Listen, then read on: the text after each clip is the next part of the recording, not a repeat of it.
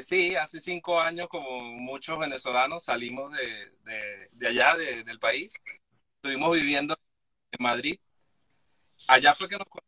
Eh, y bueno, eh, de eso, en, ese enamoramiento surgió la idea, hicimos como ese trato, pacto de, de, amor también, y como proyecto de vida que nos planteamos recorrer parte de Sudamérica en una combi. Eh, yo por lo menos soy fanático de los Volkswagen y desde pequeño, desde niño me gustaban mucho los, los Volkswagen y siempre tenía eso como sueño, pues, de, de recorrer bastante kilómetros en, bien sea en un, en un Volkswagen Escarabajo, que también lo tengo, o, o en una combi. una combi. Una ah, bueno. la idea surgió fue cuando hicimos un viaje ambos hacia Alemania. Fuimos a, la, a Frankfurt, donde al museo, al museo de Volkswagen, y bueno, ahí surgió la idea de realizar esta, este viaje. Sí, esta aventura es toda una aventura. Es una, es una experiencia única un reto, es un reto muy grande para los dos. claro. A ver, están dentro de la combi. Sí, sí, ahora mismo estamos dentro de la combi. ¿En, qué parte se encuentran hoy? Estamos, ayer llegamos a Brasilia. Estamos como en un malecón. Sí, una concha acústica, que es un parque muy grande que está en un lago. Y hay, hay varias personas también en, en motorhome y eso, y bueno, compartiendo ya aquí con, con ellos hay mucha gente que también está haciendo esto. Eh, venezolanos hemos, eh, nos hemos, no nos hemos cruzado en la vía. No. Pero sí sabemos que, que los hay. Los hay en, en, en, Sudamérica, en gran parte. Creo que hay unos aquí en Brasil, hay otros que están por Argentina y también andan en, el mismo, en la misma onda, como quien dice. Hemos contactado con ellos y también andan en lo bueno, para que sepan, aquellos que quizás no conocen una combi, esto es una combi, es esta camionetica, ahí están ellos en la parte interna de esta camionetica. Eh, y bueno, han recorrido gran parte de Sudamérica. ¿Dónde comenzó esta aventura, chicos? digamos que desde la, desde la casa de Fátima, desde la Victoria, que arrancamos, pues, eh, y fuimos bajando. Yo soy de San Félix, eh, de San Félix, el estado Bolívar, y luego fuimos bajando hacia, hacia el sur, pues, a la Gran Sabana, y de ahí Boavista, Manaus, y así. Hemos ido rodando, ya prácticamente hemos rodado unos 5.000 kilómetros más o menos. O sea que bajaron por, por Bolívar y salieron por frontera con eh, Brasil, pues en la frontera norte de Brasil.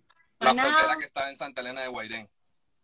Luego en Manaus agarramos una balsa viajamos en Basa o como o Chalana. Una chalana, una gabarra. Por el río Amazonas unos tres días.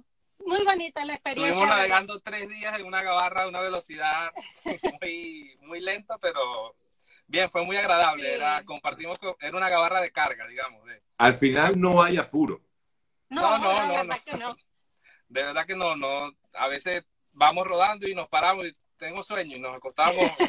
Y así estamos eh, eh, por supuesto, uno los escucha hablar y dice, oye, qué rica esa aventura, pero no es nada rica, o sea, es rica por un lado, pero también eh, tiene sus, sus, sus, inconvenientes, ¿no? primero, quiero preguntarles acerca de cómo pueden hacer para transitar libremente sin inconveniente desde el punto de vista de legal, pues con, solo con su pasaporte y ya pueden hacerlo. Sí, en, digamos en la frontera con, con, Brasil, allá en la que está cerca de Santa Elena, nos comunicaron la Policía Federal de Brasil que no, no era necesario ningún tipo de permiso para, para el vehículo. este, antes sí había un problema, un, un, permiso que se tenía que sacar, pero ya ahora no, no le están pidiendo, pues. Digamos que me imagino algo del Mercosur y eso. Y sí, estamos rodando con nuestro pasaporte normal, nos sellaron el pasaporte por dos meses. Por dos meses también puede ser ampliable. Que estamos pensando, porque Brasil es inmenso y, atravesarlo, yo creo que dos meses es muy, muy poco. Pues. Para conocerlo, muy poco. Y el objetivo es llegar hasta el sur, hasta el punto más sur, lo que llaman el fin del mundo, que es eh, Ushuaia. ¿Cómo es que? ¿Cómo? Ushuaia. Ushuaia, Ushuaia, gracias. y sería el lo, los va a llevar, por supuesto, por otros países también. Claro, sí, porque eh, quizá tengamos que hacer un desvío para ir a Paraguay, también para pisar Paraguay. Y luego... Y luego Uruguay y seguir bajando hacia el sur por, por Argentina. La gran pregunta, ¿cómo? Claro, porque es que tengo que hacerla. ¿Cómo se mantienen para hacer esto? Bueno, esa es una gran pregunta y, este, en realidad estamos, como quien dice, tirando de los ahorros. Eh, sí, tenemos planes eh, ya cercanos de, de, comenzar a hacer este proyecto como algo sustentable para poder así seguir sumando kilómetros, pues porque ahora mismo no somos sustentables, pues ahora mismo estamos eh, con los ahorros y eso.